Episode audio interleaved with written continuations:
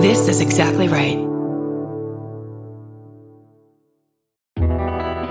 Hello. We want to take a second to tell you about one of our favorite podcasts, Disgraceland. If you like music, pop culture, and true crime, this is the podcast for you. Through host Jake Brennan's deeply researched storytelling, you'll hear all about the lives and crimes of musicians like Jerry Lee Lewis, Jay Z, the Rolling Stones, and so many more. And now Disgraceland is expanding to include artists, actors, athletes, and other icons from Anthony Bourdain to Andy Warhol. Full episodes are released every Tuesday. Check out Disgraceland on Apple Podcasts, Spotify, or wherever you like to listen. Goodbye.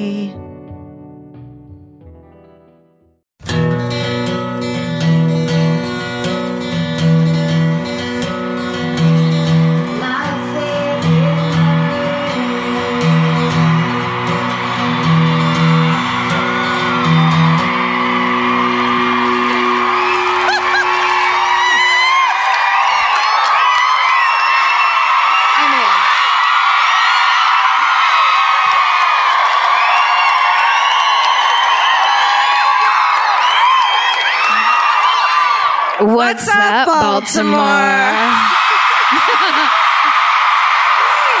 Yes! all the way in the back, all the way in the back. Oh my God, the loudest ever. Yes. Wow, good job, guys. It's Very, very uh, bold of you to give us an opening standing ovation. Just totally unearned standing ovation. Thank you. Wow. You don't even know what we're about to say. Oh man. Here comes our Christian agenda. Ready? In rap form. yeah. Yes, white rap. Christian white rap for two hours straight. Horrifying. That's right. That's what, what this tour is all about. Hi, everybody. Thanks for being here.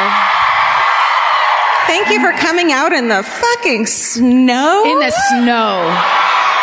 What is that shit? what are you guys doing? It's freezing and then it's wet? What the fuck? The lovely woman who drove us here, Tammy, was Tammy. like, you know, when you're a kid and your your parents bundle you up to go out in the snow, and we're both like, no. We're from No. California. I only know that because I watched the, A Christmas Story right. 17 times. That's right. And then you have to pee. I know that because it happened in a movie. Yeah.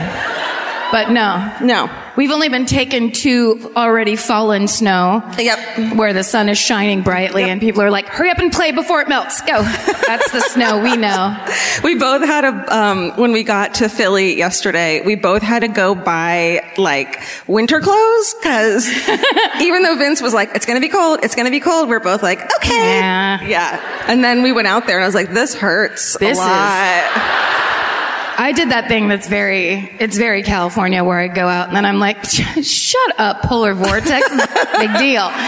And uh, on the walk home from um, CVS, I could not feel my pinky. I was like, I've lost, I've already lost one digit and I've been out, out here for four minutes. It's the least important digit. It unless really- you're a cokehead. I, I, need know. people to know. What'd you say? Oh shit. I'm gonna have to grow my thumbnail really long. and Do it all backwards and weird. No more tea parties. You'll never be a proper lady again. Nope. Well, fuck it. Hey, this is a different dress from last night. That's right, I changed it. Oh, cool. I Yeah. just noticed. Thank you. And you know why? The other one didn't have pockets. That's right. Thank you so much.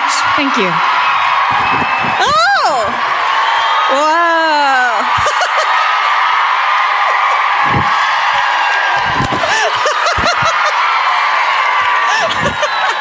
That's my super casual um, put your microphone in your pocket walk that everyone on Broadway knows how to do.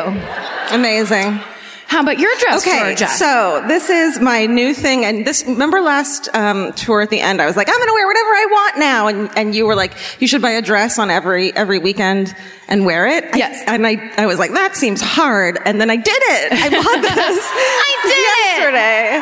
I think it's going to be the last time it happens. And I I was just walking, and I found a Buffalo Exchange. I went in. They had a vintage rack. It basically said Georgia on it. And I bought this for twelve dollars. Hell yeah. And thank you. we love a bargain. Yeah. We love a bargain. And the reason I bought it is because um, this is how I pick vintage clothing. When I pick it up off the rack, it makes me laugh. I'm like that. I have to wear this. Doesn't this look like I'm um? What's that movie? When you Working know- girl? Yeah. Yeah. Or nine to five. Looks like I'm about to get sexually harassed. Rolling out of bed and sexually harassed. Rolling out of bed, sexually harassed all day long. Dabney Coleman sexually harasses me.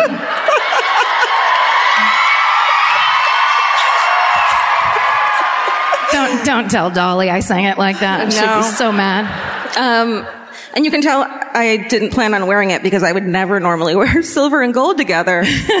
But I had a different dress I was going to wear, so fuck it. Here's what we do. Yeah. We're gonna get some spray paint. We're gonna spray spray paint that belt buckle. The whole dress.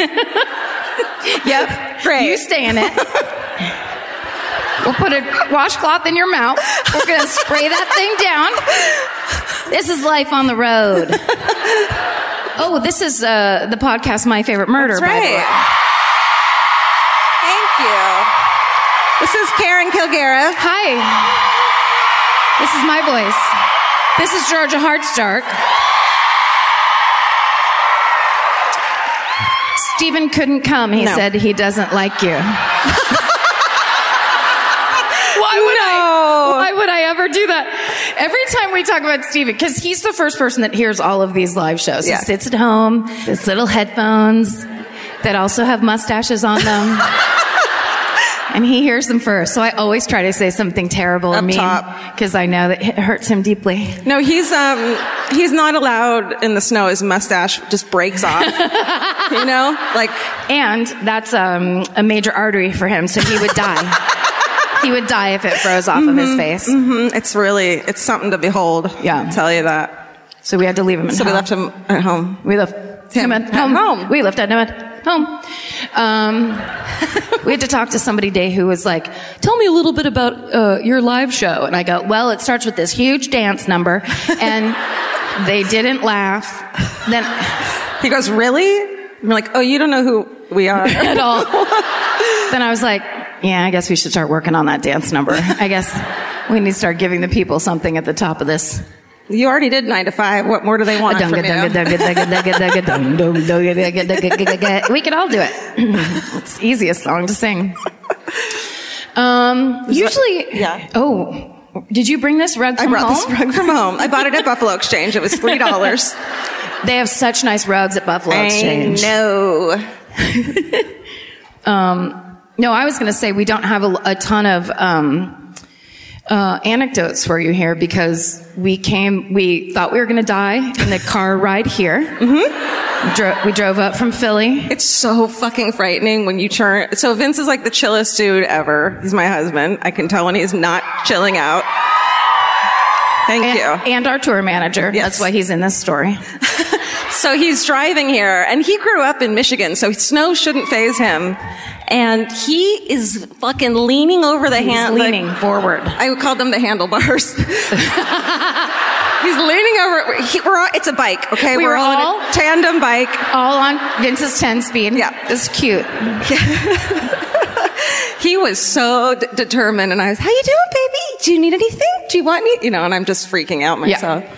I was. I think I looked down the entire time because I was just like, I don't, I feel like I don't understand how, like that idea that you could just hit an ice patch and go spinning Yeah. away into infinity. It's like the scariest shit. Dude, It's nuts. you guys know that there's places that don't snow, right? Yeah. The roads never have ice or salt on them at all. Just I asked him when we were walking in Philly. So is that is that uh, salt? I didn't. I thought it was snow. Who's littering? Who's throwing all Why these isn't things? melting? Is it rice? Um. Oh, we. By the way, we have an in in the FBI. What? My Vince's niece, Erin, is in the. I have a fucking niece in the FBI. I found out recently. We're clear. Let's get out of here. Cut to her, and she's running the Clarice Starling, uh, climbing a fence, climbing up a rope, gray sweatsuit. Is that what she's like? Sexual harassment. Sexual Yeah. harassment, sexual harassment. Folks like me in silence of the lambs. That's right. Not That's what she did. Um, um, um, um, should we sit down? I guess we should. Looks like it. Yeah. Ooh. Wow. Gorgeous. It's like chocolate and peanut butter. This This absolutely looks like someone went back in a time machine to IBM headquarters in 1980. They're like, "We'll have two of your highest chairs." please." Okay, so now commences for the next what? 60 minutes, me awkwardly trying to sit and hold and look casual with a That's all I do on hand. these things. There it is. What's your It's very weird. Someday we'll have bespoke chairs, but until then, that are built to our bodies? That's when I would stop listening if I were you. Please stop supporting us when we Yeah. start building bespoke chairs for right. live shows. We've gone too far. I beg you. We won't know. We won't be able to call it ourselves. You have no. to be the ones. Yeah, it's this tricky little spot. It's Um, an odd position to be in. Do you want to tell them about the, the podcast Yeah. casually? oh, also my my twelve dollar dress doesn't sit well. This might be why whoever owned it before me got rid of it. Because it kept riding up. Look at this. Dunga, dunga, dunga, dunga, dunga. yeah, that's a lot of material um, in just a spot that helps nothing. It it feels like um, a jellyfish Uh huh. is living in my dress. That's dangerous. Well, I could just pee on it at any moment, though, if Oh. I needed to. That's a jellyfish, right? It- yeah. Oh, also, I'm not wearing my Spanx tonight because they. s- Women's liberation. Imagine if we both got paid the same. But it's but it's because. But I can't follow that up. No, what were you trying to say? It's because they smell like beef jerky. Like literally. For real? So we went. Vince and I found a beef jerky What store. flavor? All of them. Teriyaki? Yes. No. We found a beef jerky store. oh. We bought a ton of beef jerky. I'm not fucking just saying that. Like I stink. Oh. my fuck. And I accidentally put my my tights. They smell too, but I needed to wear them uh, in the same bag as the beef jerky. Oh. I honestly thought you were like, I might have a medical condition. I'm starting to emit the smell of beef jerky through You my know. pors. Jerky Spanx. Jerky. it's a pro- It's a real problem. It's a real, it's an issue women face today. Dunga, dunga, dunga. Um, so yeah, so this is a true crime comedy podcast. Um, yeah. I bring it up because, as you well know, uh, some of you insist upon bringing outsiders to these shows. you insist upon dragging those who don't know what's going on, uh, making them sit next to you, whether it's because you're codependent or someone just flaked out on you, whatever it might be. There are people here who need a bit of an explanation. Um, so just for those people, speaking to you, we need you to know this is, although uh, comedy is involved, uh, we don't think that the worst thing that can happen to a human being is funny. It's not what we joke about. It's um, just because the Georgia and I and the way uh, we communicate with each other, um, being funny people, um, that's how conversationally we kind of process this incredibly terrible news that you'll be getting from us. um, just the worst. Starts bad, gets worse. That's our guarantee to you for this show. Yeah. So anyway, all of this is just to say um, that if you listen to the podcast, you know that we have the benefit of your doubt because you've heard the way we talk about this and you understand the way we do it. If you don't know the podcast, you hear True Crime Comedy Podcast, you think that's offensive, that's wrong, they shouldn't be do- doing that. You know, we just have to say to you, get the fuck out right now. we do just have to. It's very simple. It's um, you're either in or you're out. That's all there is to it Yeah. with this fucking thing. And we fucking get it if you're out, you know? Yeah. Like, shit, man. We're out too. Yeah. Believe I mean, us. I cannot fall asleep without a thing first, you know, pill form of some sort. So I get it. I love that somebody in the audience right now just be like, "Oh, permission to take my pills." Bing, Here I go. Zan, next. Georgia, have you ever been blown away by the most simple dish at a restaurant, like perfectly scrambled eggs? Oh my God, yes, Karen. And then all I want to do is make that dish at home and eat it every day. Well, you probably could, as long as you have the chef's secret ingredient, made in cookware. Made In was created to bring restaurant quality performance kitchenware to home chefs around the world. For years, they've built their business by supplying restaurants and top chefs with high end cookware. Some of Tom Colicchio's most treasured dishes at his restaurant Craft are made in Made in. Whether you're cooking for professional critics or just the critics you live with, your meals will benefit from the quality of Made In products. Like their carbon steel cookware, it combines the best of both cast iron and stainless steel clad, so it's rugged enough for grills or an open flame. It's the MVP of summer cookouts and cook ins. What I really love about made in cookware is that it actually makes something like having a Memorial Day barbecue much more convenient because you can keep everything on the grill. If you need to throw,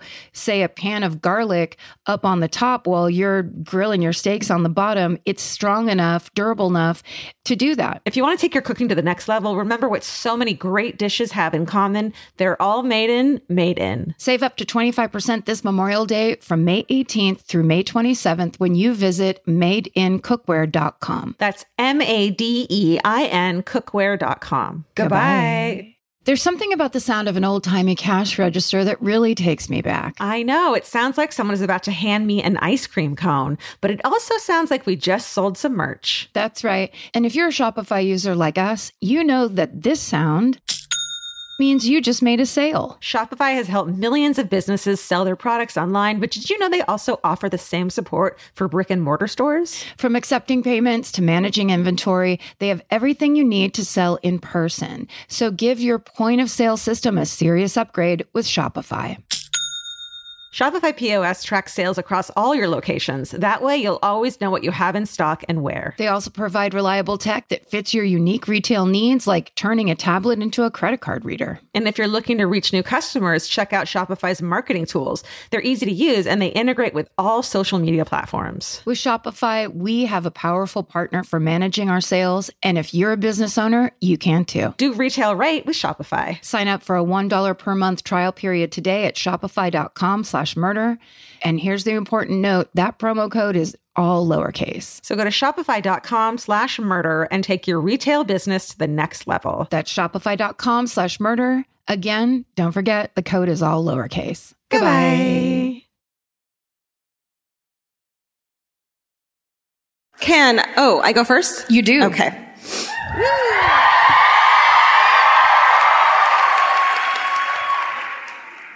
Um, okay. Uh, this is a classic. This is, ter- uh, what? Uh, I'm going to do the murder of Carolyn Wasilewski, aka the Crybaby, uh, what the Crybaby movie was based off of. Oh, Written by your, f- and everything by your friend John Waters. yay! Hey, hey, hey! He's here to, no, he's not. Wouldn't that be amazing? Don't. I bet he'd come. I would be so excited. My favorite scene in any movie ever, and now I can't remember which movie it is, but it's the one. It's the one where Divine dances down the fucking street uh, to the camera. Female, trouble. Trouble. Thank you. So sorry. My my apologies. I'm not a total Waters head, um, as some people are, but it truly is. When I was watching that movie with my friends, that scene started, and I laughed so loud and so hard because it's Divine just dancing like to the song down the street, but she's looking out toward. So I think what I heard was the behind the scenes of John Waters. They just he was in a car with the camera and they were like, okay, ready, action. And then just did it. And everybody in the shot didn't know they were going to be in a movie.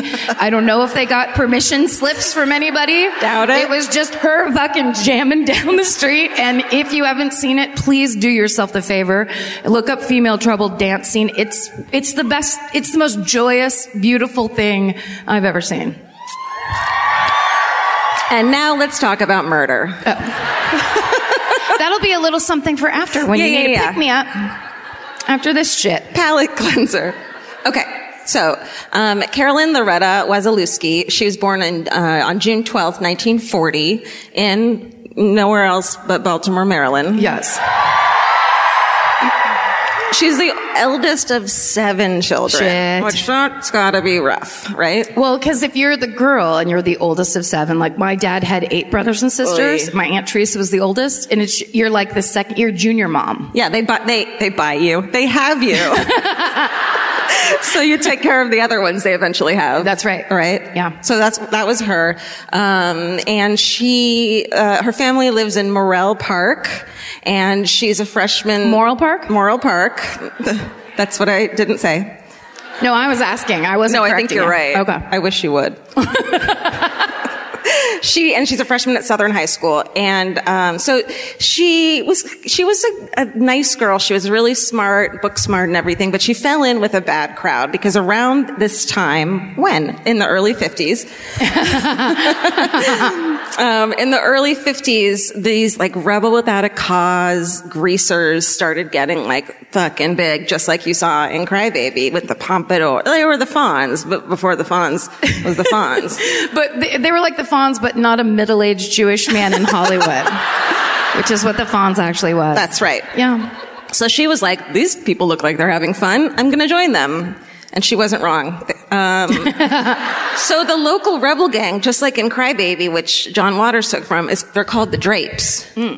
Which is cool. And the girls are known as the Drapettes. So, um, her nickname with them was Peaches.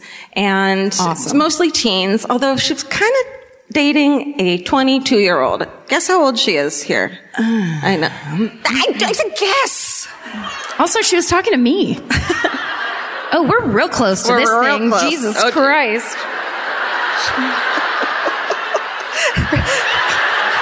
I don't know where Sorry, you're dressed. she's 14? Yeah. What the fuck? She's 14. She's the principal of my grammar school. I- how? What? I know. I mean, I, I, I'm sure some of the retouching from the black and white photo put more makeup. That's what it is. That's what it is. But it kind of makes me glad that when I was a juvenile delinquent at 14, which I was, I didn't look anywhere near older than 14 because I bet you get away with a lot more shit. That's right. You know what I mean? Yes. Um, And people, if you look older, then they assume you can handle right. heavier shit. Exactly. So, but she was a sweet girl, um, and the juvenile delinquent gang that she hung out with, uh, they did petty crimes like stealing cars. That doesn't seem petty. Not petty at all. Don't. That's not. You're going to get in trouble for that. And holding hot rod races as well. Oh, okay. which seems very dangerous. That's a bit pet, but still petty. Yeah. okay, smart, kind. By the time she's 14, she's already gained a reputation, which is like, fuck you, fucking slut shamers. um, but you know, it's the time when like, you don't, like girls didn't wear pants at the time. You Right. had to like dress properly and act properly, like your mom or whatever. Um, and some, but sometimes she'd leave home for a couple days, but she always came home and, you know, apologized to her parents. Uh, but she's also feisty and she's looking for excitement. And sh since she looks so much older, people mistook her for being in her 20s or 30s sometimes. Yeah. Which, fuck, man. They're like, Me can too. you fill out this insurance form? She's like, People "What?" kept asking her to fill out insurance forms all the time. I can't. I don't even know my own social security number. Lady. Okay, so Um, on the night of November 8th, 1954, at 6.15 p.m., Carolyn tells her family that she's going to meet her friend, Peggy, and they're going to register for a dance class at the local um, elementary school. You know, uh, fucking chill, right? Probably lying to her parents. I, I did it a lot. her parents are like, you're going out wearing that. We don't like it. She's in a tight pink top, black skirt with accent arrows, which I think are these. Yeah. Right? Um, the, those are pleats. Okay. I think. I don't. I'm not a fashionista by any stretch of the imagination, but but she looked like a cute greaser girl, you know. Yeah. Um, and she had her blonde hair in curlers, covered with a scarf, and she had a little jaunty scarf around her neck as well. She went out in curlers. Yeah, I love it. So she was definitely going to her friend's house, right? Because you, oh, know, okay. you know what I mean? Yes. So maybe they were going to meet and do something else, or maybe they were just, you know, being innocent teens. We don't know because she doesn't return home that evening, and her parents get worried. And uh, she, it's a school night, so her family searches in the streets in their neighborhood, and they can't find her anywhere. Um, her friend Peggy says she never showed up at her uh, nearby trailer park home, and she never arrived at the school to register for the dance either. And no one can figure out where she went after she left home, and it's like she just vanished into thin air. You know, that. Um, in the, in the morning, the next morning, November 9th, 1954, a train engineer is driving a, is it Pennsy or is that a typo? Penny or Pennsy. They don't have them anymore, apparently. Um, a, The- a train. The Pennsy Express? Yeah. Does that have something to do with Pennsylvania? Oh.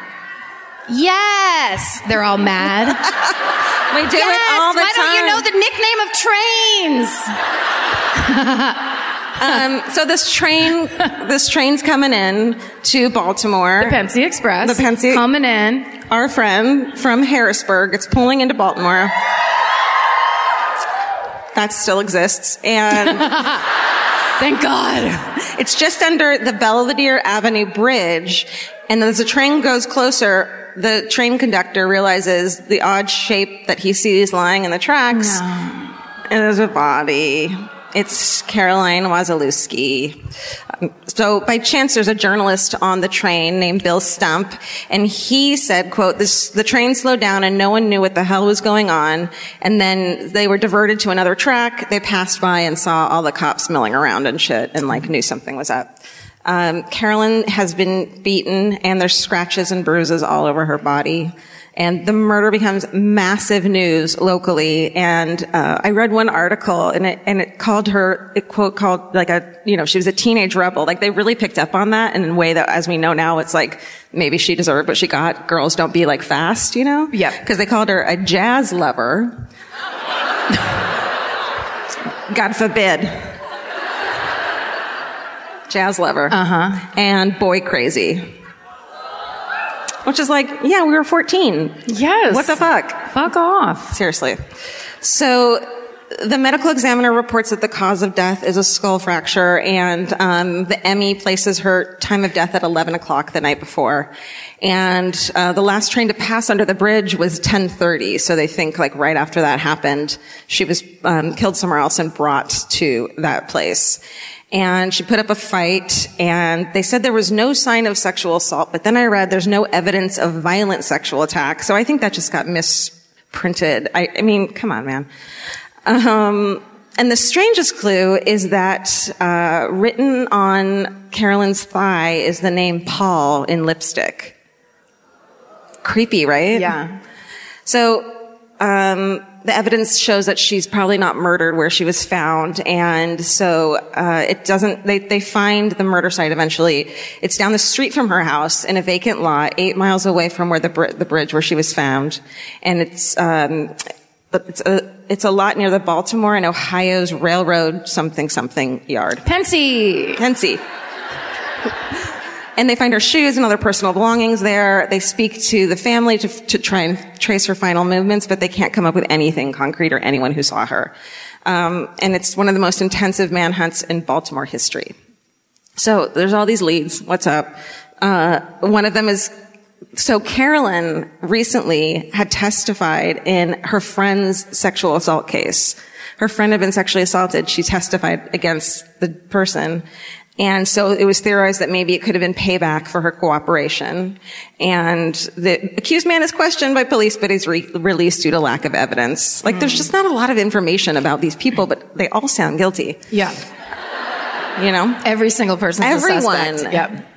Another major suspect is a dude known as Ralph Garrett. He had been missing since he drove his wife to work that Monday morning, the same day Carolyn had disappeared. He lives close to Carolyn and witnesses saw a, claim they saw the two of them together that night. And they also, witnesses also said they saw a two-tone car near where her body was found, and this dude, Ralph, drives a similar car. So, they can't find him anywhere, um, and then his car is found abandoned in a nearby town the day after Carolyn's body was discovered. And then the next day, his body is discovered on the railroad tracks near where Carolyn had been placed. He's fucking hanging from a belt from a brake wheel on top of a gondola car. Holy shit. He fucking killed himself right by where her body was found and abandon his car in another town. Okay. See, everyone's guilty. Yes. There's a lot going on. Yes. Um, let's see. Da da da da da. Ba, ba, ba, ba, ba. Um, they check the car to see if the tires match the tires at the scene of the crime. Um, and I, we can't find anything that says if they are or not. So that's good.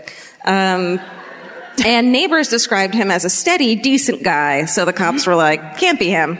Oh. Right? So his wife, though, who were, were, everyone was like, well, why did he kill herself right there, himself right there? And his wife said that her husband had been depressed since the week before, which he annually had this depression at the same time where his mom died every year. So mm. she said that's why it happened, I swear. Um, and so he's ruled out as a suspect. I don't think so. um, over the next few months, 300 people are brought in for questioning.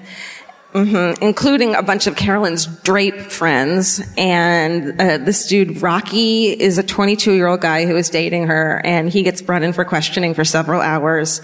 And he was supposed to have been on a date with Carolyn that night. And he doesn't give the police any new information, though, and he uh, isn't seen as a, a, suspect at all either.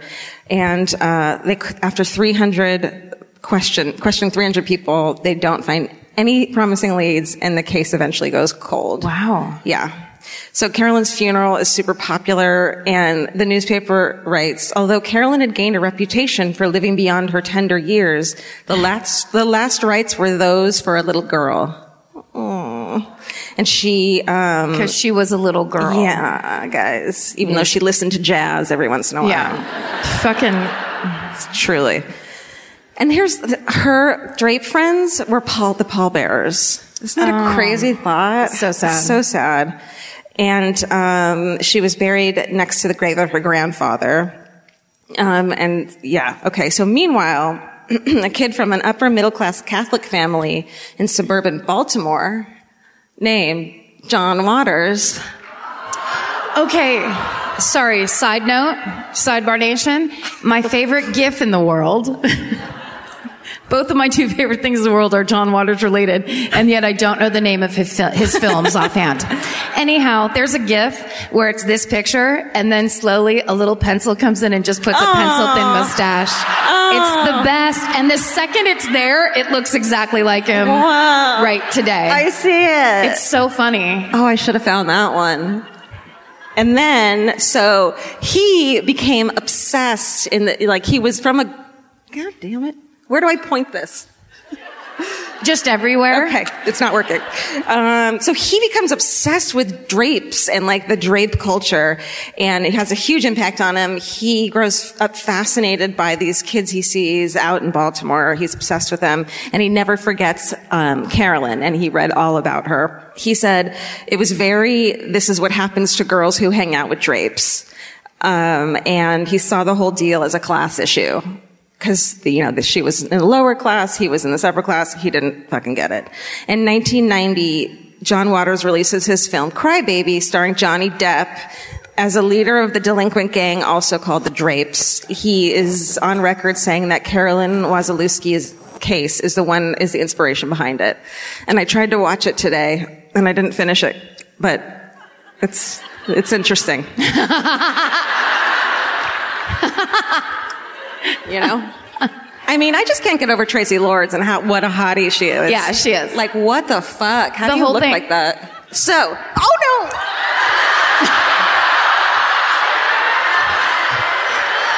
what murder are you gonna do? I just want to, before I start my murder, I want to talk about history a little bit. It's a civics. It's a civics Oh issue. man, I just fucked that up. Steven! you need to make it harder Steven. for me to do that. Why did you do that, Steven? So Carolyn Wasilewski, uh, the killer has never been caught, but the case has never gone away. People are still fascinated by to this day. Though um, more than 60 years have passed since her murder, the death is one of Baltimore's most famous and legendary unsolved murders, and that is the murder of Carolyn Wasilewski. wow.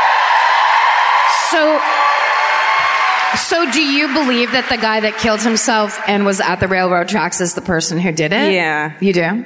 But why Paul? Why was the name Paul written in lipstick? I don't know. Yeah. It's so weird. Maybe she did that herself because there was someone named Paul she liked. you know? Yeah. And she was just messing around with her friend. Yeah. No, it's really sad. If you're like me, you're always looking for a story to dive into. Whether it's a family drama or a mystery to solve, the key to getting hooked is the details. I need rich visuals and intricate storylines, and June's Journey has that and more.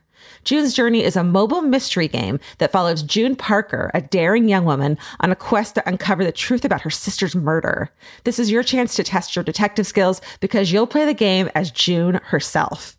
Explore beautifully designed scenes from the 1920s, like lavish estates and gardens, and don't forget to keep an eye out for hidden clues. There are twists, turns, and catchy tunes, all leading you deeper into the thrilling storyline. And if you play well enough, you could make it to the Detective Club. There, you'll chat with other players and compete with or against them. June needs your help, but watch out, you never know which character might be a villain. Shocking family secrets will be revealed, but will you crack the case? Find out as you escape this world and dive into June's world of mystery, murder, and romance. It's all just one tap away. Discover your inner detective when you download June's Journey for free today on iOS and Android. That's June's Journey. Download the game for free on iOS and Android. Goodbye. Well, you know who else is sad? Abraham Lincoln. I'm so sorry. I don't give a shit. I think you know me well enough to know that I don't give a single shit about anything. Right? I can't. I can't believe you're going here. Oh, I'm going. Oh. now. oh, You better go. look at it. We're back. We're back entirely. Pinkies raised. You guys. Um, there is so much terrible murder in the city of Baltimore, as you all know. So much. Baltimore has a higher murder rate than Chicago. Guys, crazy. You're the reason people get mad at us. Um, yeah. That's. Oh, okay. I thought you were going to give us like social commentary. Yeah, exactly. and then I then I I'm also going to announce my my candidacy for president.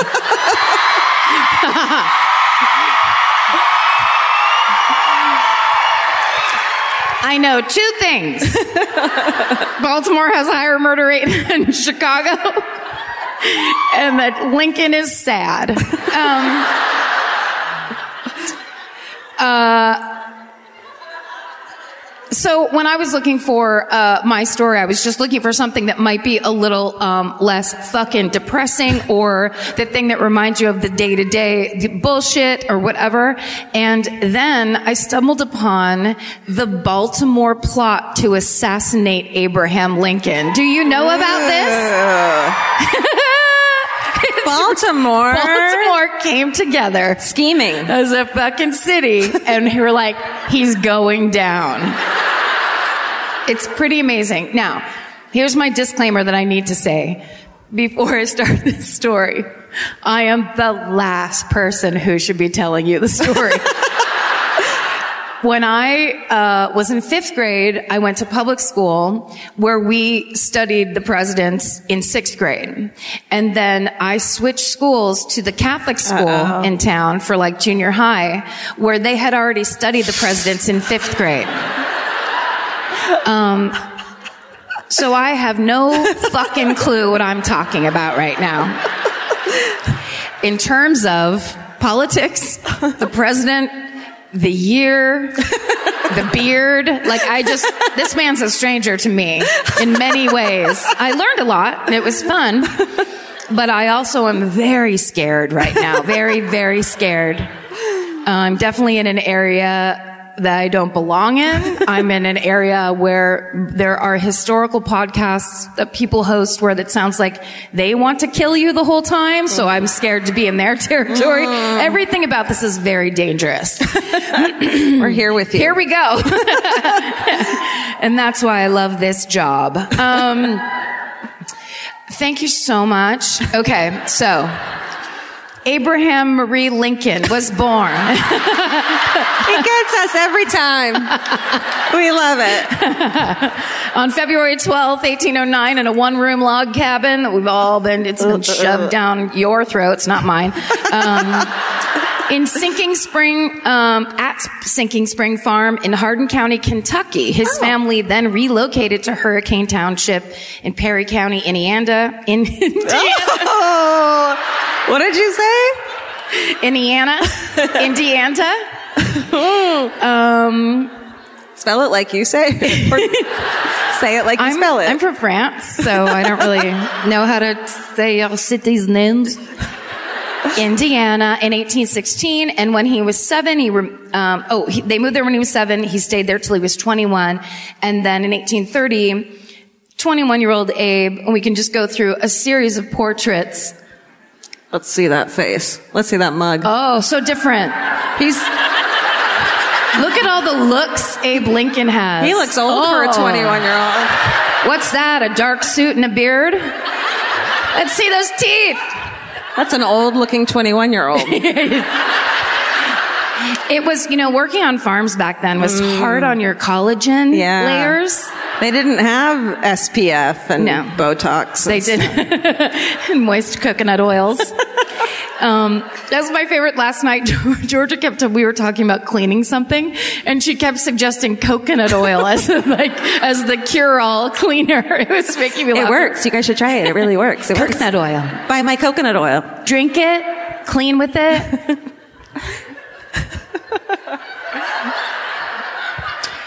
When he's 21, he moves to Illinois. Um, sure. Um, just like you guys. And he helps his dad set up a, a new farm there. Then he sets out on his own. He is a boatman, a store clerk, a surveyor, a militia soldier, and finally a lawyer. I feel like uh, from now on to be president, you have to have been all those things. Yes. or at least two of them. I'm sorry, when were you a boatman? Okay, that, okay, that, let's forget about what your thing is. Sorry, president of Starbucks, you haven't done it.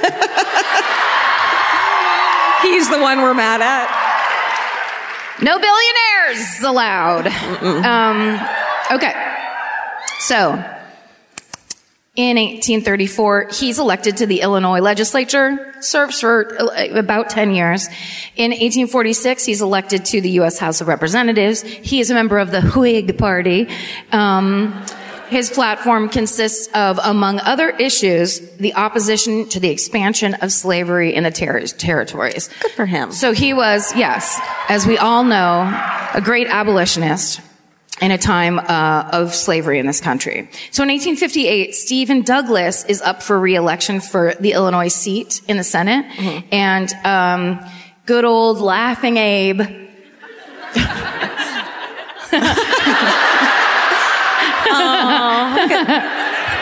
Bright ray of sunshine. Can't you simply? You simply can't find one with teeth. You can't. I challenge you to do it.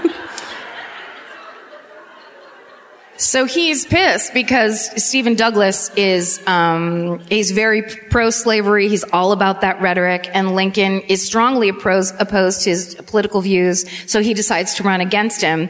He wins the Senate popular vote, but he loses the election. I'm with her. um, Seems not right. yeah, Seems fucking seems wrong. like a bad system. yeah. seems, Seems, like, a it's what 1836, so they'll fix it by yeah, yeah, yeah, in the yeah, next yeah. Don't worry. Yeah, Okay. don't worry. Oh God. We Where- laugh. What's going on, We you laugh guys? so we don't cry. That's right. But here's the thing: he ran such a strong race that all uh, the Republicans at the time now see him as a viable option for presidency. So. Um, of course, they ask him to do it. He's hesitant at first because he's all like, "I'm from a farm and a hundred feet tall" or whatever. and they're like, "Just fucking do it. Just do it. People love to Stop listen it." to tall men talking." He's like, flatter me a little more. I don't, mm, I don't think I can. Please. Uh, I think I'm busy. Wouldn't that be funny if it, Lincoln was super coy and he was kind of a tease? It's been lost to history.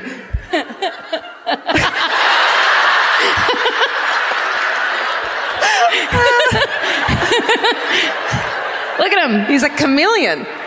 God. He's like Ted fucking Bundy. He just It's- always changes. It's amazing. Yeah. Just so many looks, Abe.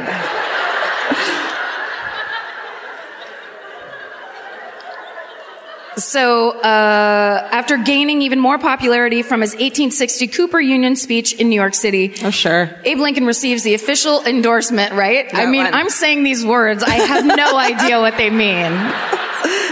I now am very slowly starting to understand what people are like. I love to learn. I'm like, you know what? I might get around to some learning. it seems like it would be a good idea for me.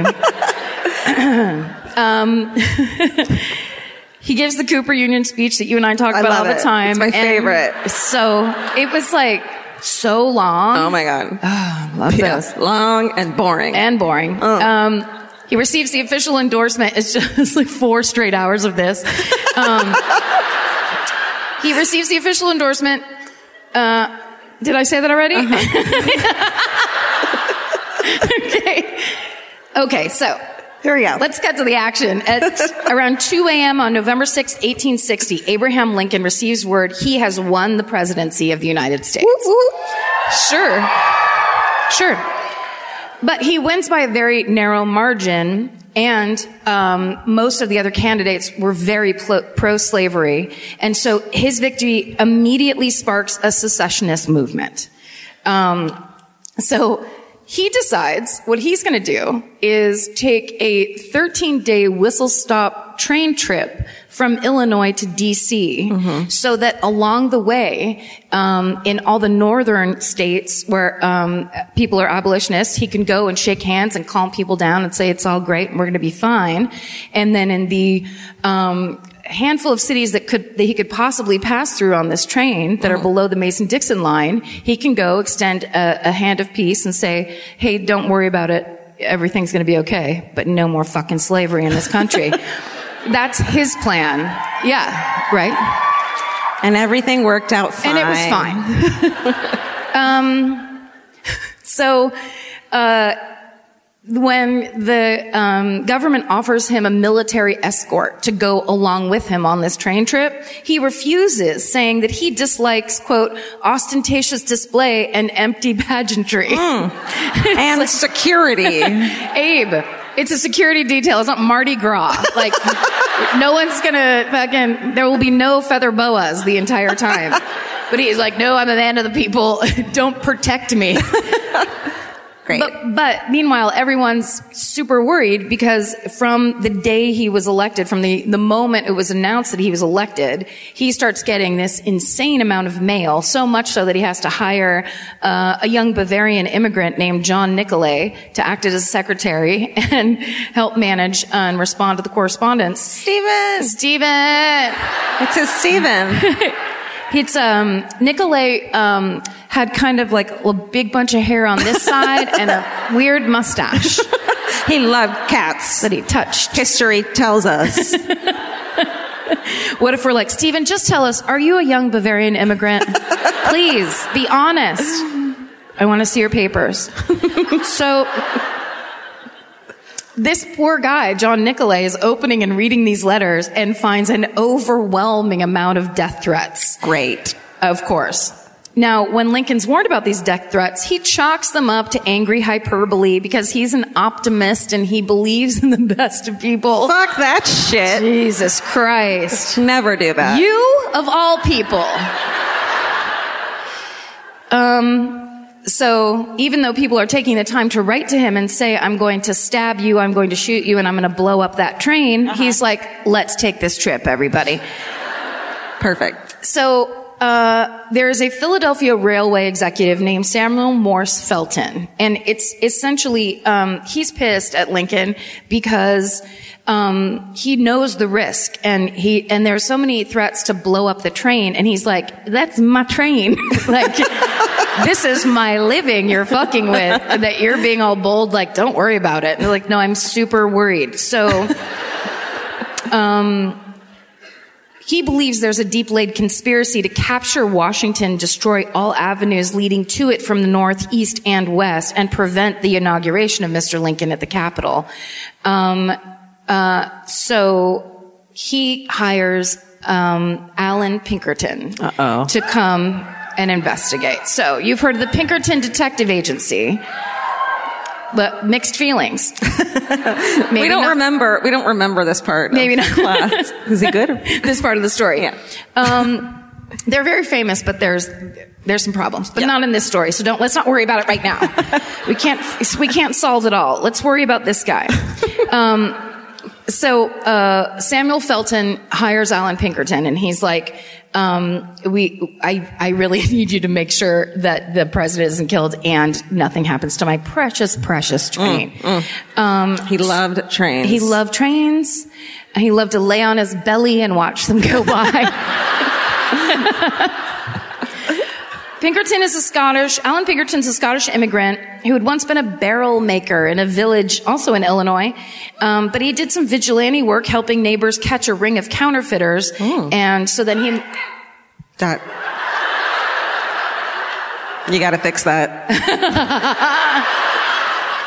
that's a nightmare. Uh-huh. That- that's a nightmare for her. Uh-huh. Or is it? I'm so sorry.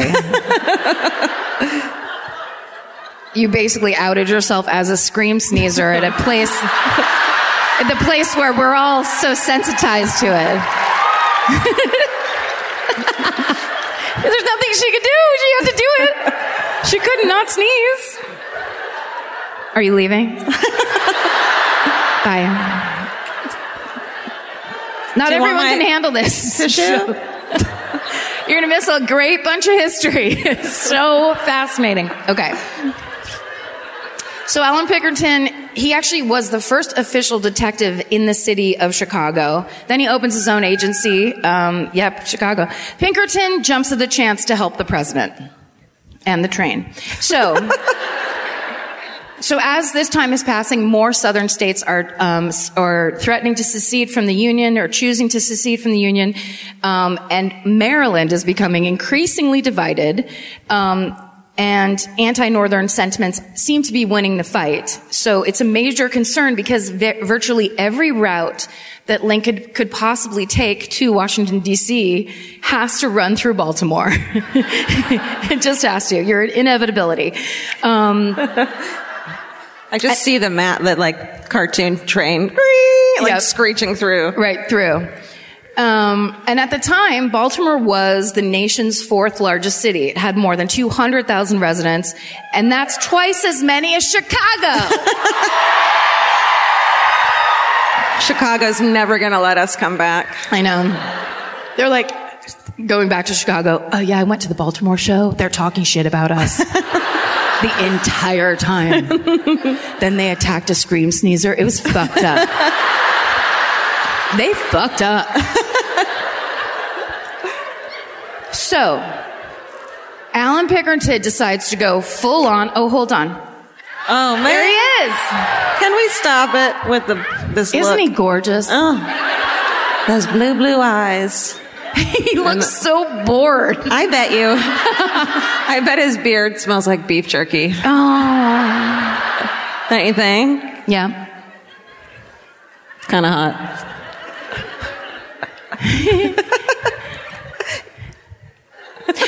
So Allan Pinkerton decides what he's going to do is go full on Donnie Brasco and go undercover. He enlists his top agents and including a new recruit named Harry Davies. And five weeks before the inauguration, they all travel to Baltimore to scope it out. And what they do is Pinkerton gets a room at a boarding house near the Camden Street train station and so gorgeous.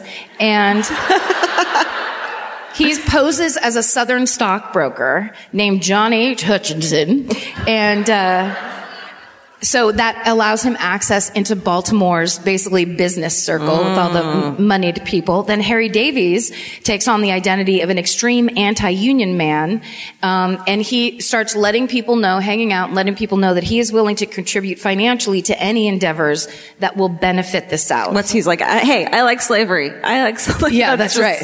And then people are like, me too. people are like, uh, um, it's ixnay. we talk about it secretly. okay. Well, what happens is they both hear endless anti-union rhetoric from nearly everyone they meet. Um, so Lincoln announces that he's going to travel to D.C. on what they call an open and public manner.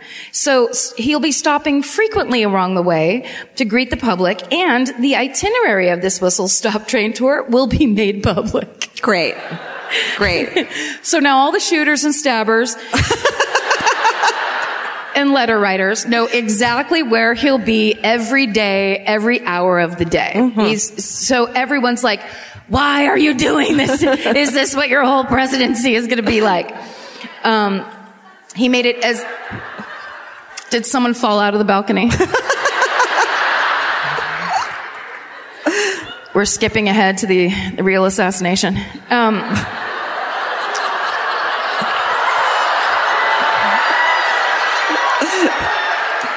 Oh, that's offensive? Please, don't even. I know you. okay, so he's like, whistle stop train trip. Make it as unsafe as possible. Everybody, let's get on board. Um, okay, so with the threat of Maryland secession looming and the Balt- and with Baltimore being the only slaveholding city that's now on the journey, apart from Washington D.C. itself, um, Pinkerton immediately goes into panic mode, and um, and now at this point, Lincoln is receiving daily death threats, including one um, threatening the death by spider-filled dumpling. Yes. That's a delicacy in some places. if you're a bird. Um, meanwhile, Harry Davies has befriended an anti-union man named Otis K. Hillard, and he's a, um, Hillard is a lieutenant in the civilian militia called the Palmetto Guards. So. Uh, on the morning of Monday, February 11th, 1861, Lincoln packs up, boards his train, gets onto that first leg of the trip to DC. And the next day, which is February 12th, Davies and Hillard are hanging out in Davies' room. Hillard asks Davies if he's seen an itinerary of Lincoln's journey and tells him that he's figured out a way to seamlessly track the progress and location of Lincoln throughout the journey undetected. Google Maps. no? Waze? Otis Hillard invented Google Maps.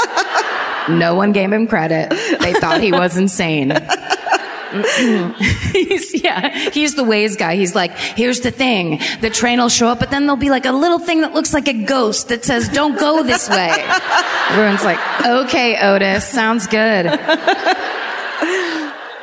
Now, on the other side of town, where the rich bitches are, um, Pinkerton is in mid conversation with a businessman named James H. Luckett, and that guy hints that there might be some trouble for Lincoln as he passes through Baltimore.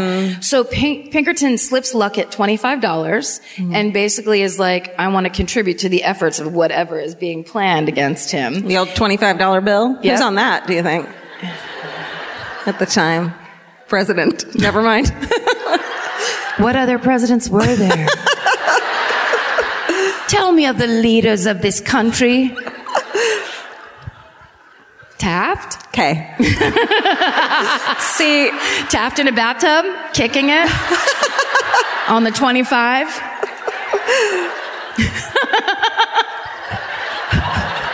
Sorry. it was too risque. They had to get rid of it. He has one toe up in the air. Yeah. Oh. Pinky. Taft. Well, Pinky. Big fat Taft. That was his nickname. Um, I've only heard gossip about Taft. I never heard the actual facts. Okay. So taking the bait, Luckett um, says he can't tell Pinkerton what the plan is, but that he offers to introduce him to the head of the operation, a man named Captain Cipriano Ferdinini. Eh? Pinkerton meets with Ferdinini, Ferrandini, Ferrandini. Guys.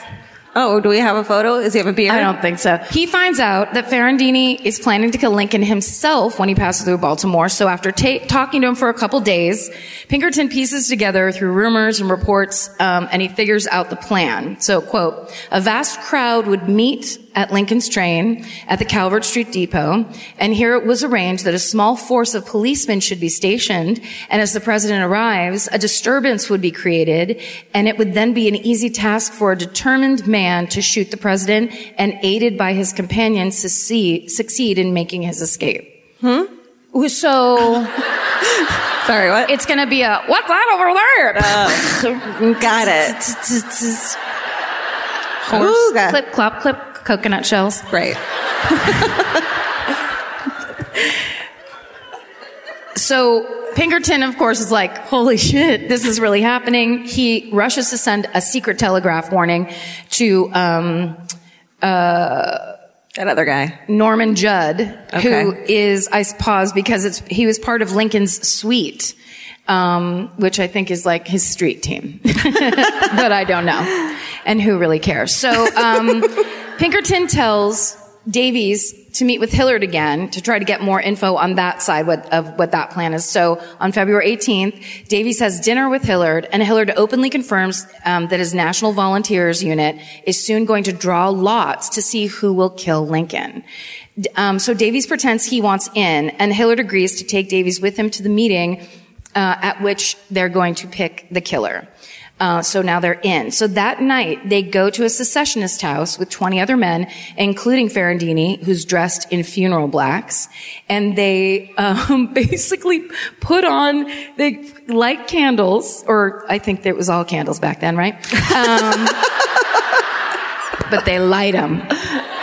With a lighter? Yeah. Was the it- first Bic ever. um, also, Otis Hillard invented that, and they're just like, dude, stop. You're acting nuts.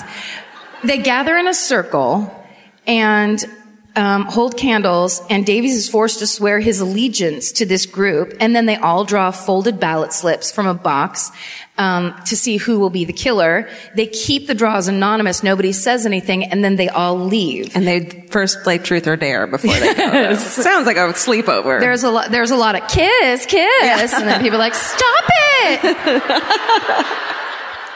Everybody ran out crying.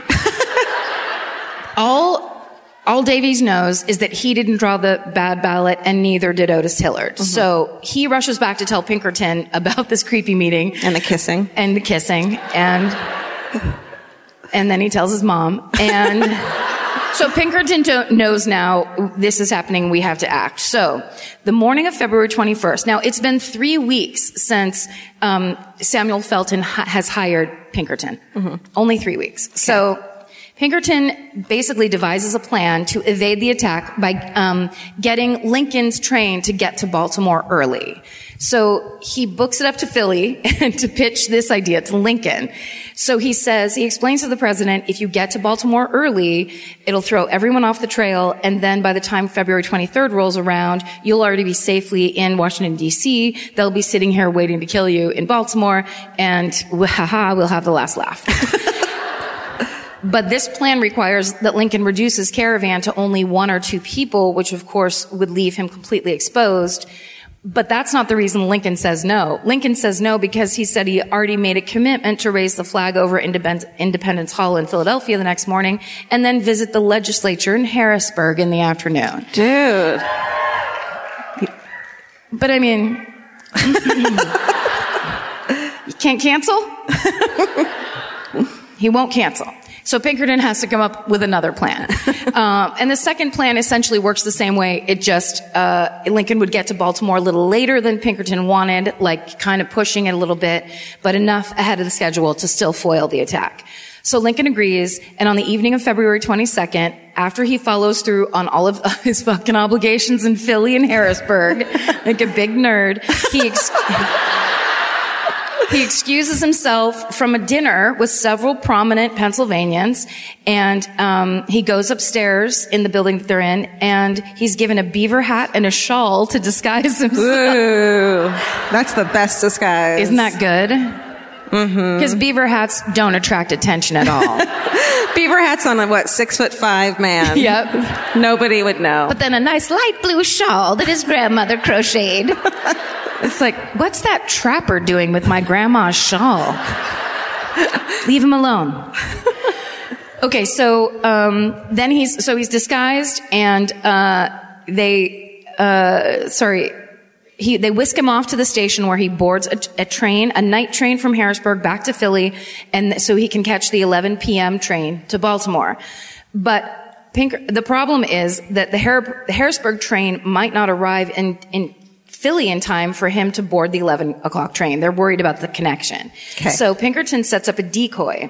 He um, creates an important package, which is just a box that's stuffed with old railroad reports and wrapped up in paper. oh my And God, he- is Abraham in the box Yes. too? He becomes tiny somehow. Okay. And old railroad reports. Um, and he gives it to Felton, and then he, Felton goes and tells the railway workers. So this is like the president of the company coming down and being like, "You have to." Um, you, this package is so important, and you have to get it on the train. Basically, he he creates the diversion. Everyone's focusing on this package, um, and they say they have to get it. oh. And then I bring up Abe Lincoln's package. That's why he had that look on his face. I'm 10 years old. Um, I'm so into history, I don't get sex jokes anymore. what a nerd. Breathless with historical facts. So he's Lincoln's on his on on on the train. He's on his way to Philly. The plan's in motion for him to get onto that 11 o'clock train. Um, on a different railway than was announced on the public itinerary that they that they released, um, and arriving at a different Baltimore station station that was initially announced. So he would arrive in Baltimore in the dead of night. His sleeper car would then be unhitched from the train and drawn by horse to Camden Street Station. Um, right? Cool. And as cool as something can be in 18, yes, whatever it is, 61. Um, and then they were going to couple it to a Washington D.C. bound train. So to ensure everything went according to plan, um, Pinkerton actually hires a lineman to go cut the telegraph communication line between Harrisburg and Baltimore so that there was no way anyone could, could go and send a telegram that Lincoln was coming. Boop, boop, boop. The tall guy's coming. He's not smiling. but he seems to be having a good time. Ask him how he feels when he gets there. Okay, so here's the hitch. The train from Harrisburg, having orders to move quickly, gets to Philly early. They get there too soon. So the president is now at risk of being recognized by the other passengers at the station because he's not going to like stand around and like Yeah, get but he's dumb got that great disguise on. the fucking beaver on his head. So What if he just said, okay.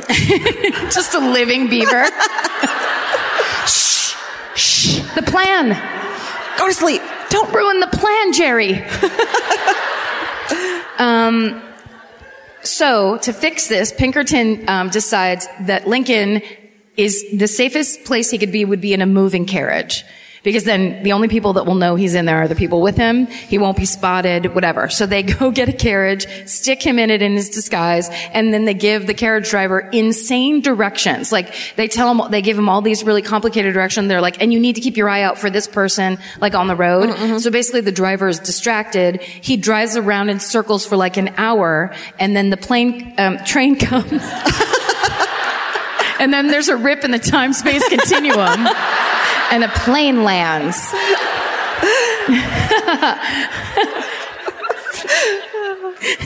I'm so scared right now. You're doing great. You're doing great. Basically, the, the, um, they get back to the station, they get onto the train when the train arrives without being seen. Great. Um, right? So, uh, while the train from Harrisburg to Philly allowed Lincoln and his team to travel in private, they had their own car, their train from Philly to Baltimore is like d- public. He has to share it with strangers. Ew. Right? Gross. So what they do to maintain the president's anonymity is now they get a second, they get a female Pinkerton named Kate Warna. And she poses as a woman who's traveling with her sick brother. And she goes to the conductor and says, can we please sit in the back of the train? My brother's very ill and he needs rest and he, I don't want him woken up. Whatever. This is not what she said at all. um, please, I well- beg you with all the, um, the conductor buys her story and gets them reserved seats in the back of the train. So then they get to be on this train with a little curtain pulled between their area and the rest of the great unwashed. Um, so on, it's a four and a half hour train ride. Oh, fuck that shit. with only with only a curtain uh, um, dividing the president of the United States and everybody who kind of wants him dead. Um, uh, but despite the looming threat of danger, Lincoln remained in good spirits the whole time, even joking with his team. Yeah, because he doesn't fucking take it seriously. Come on, dude.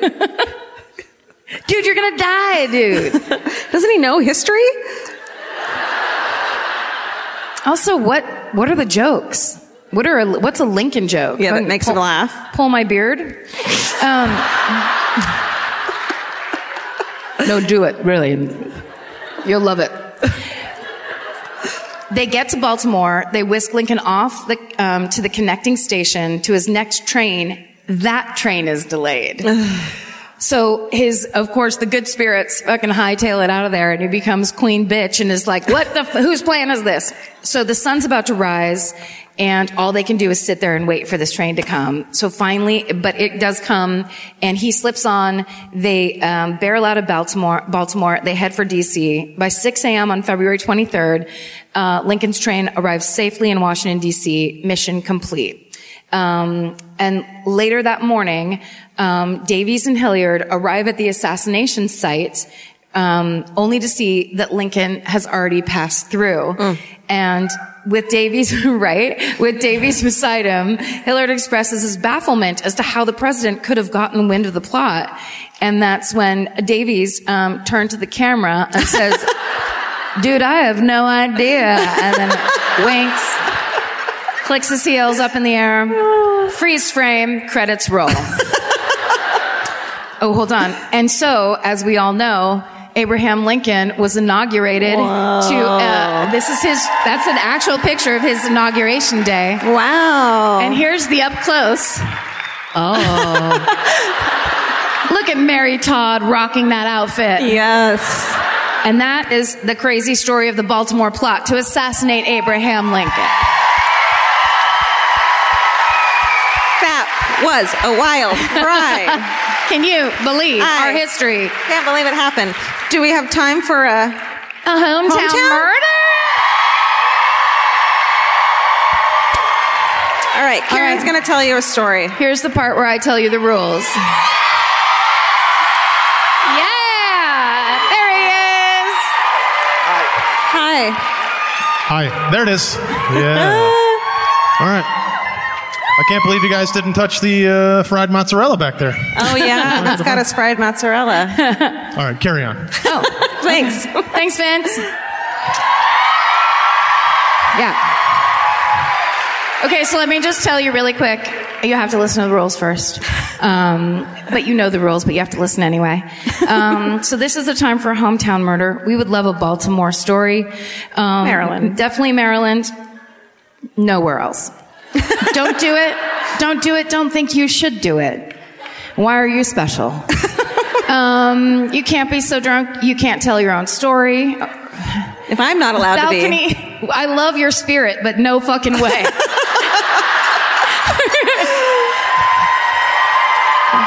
it's such a nice, it's such a nice idea, but I mean, seriously, it's like tomorrow morning you show up at that side of the stage. um, please have a beginning, middle, and end. That's the best way to tell any story. Um, and what- anything else? Uh, everyone hates you. Um, Oh yeah, that's right. Keep it quick. Keep it quick because people hate you for getting picked. Okay. All Let's get, can I get the lights up a tiny bit? Three sisters? We don't have three mics. That sounds like a Sorry. nightmare. Yeah, yeah, yeah, yeah. Go over here. Oh hi! Oh, wow! Hi, guys. Hi. Jesus.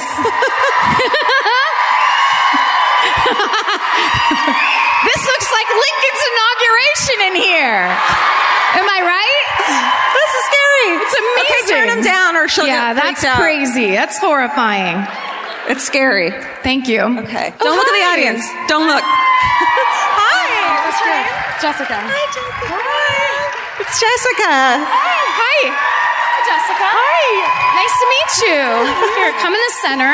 Go here. Where, This is Jessica, everybody. Jessica. Hi.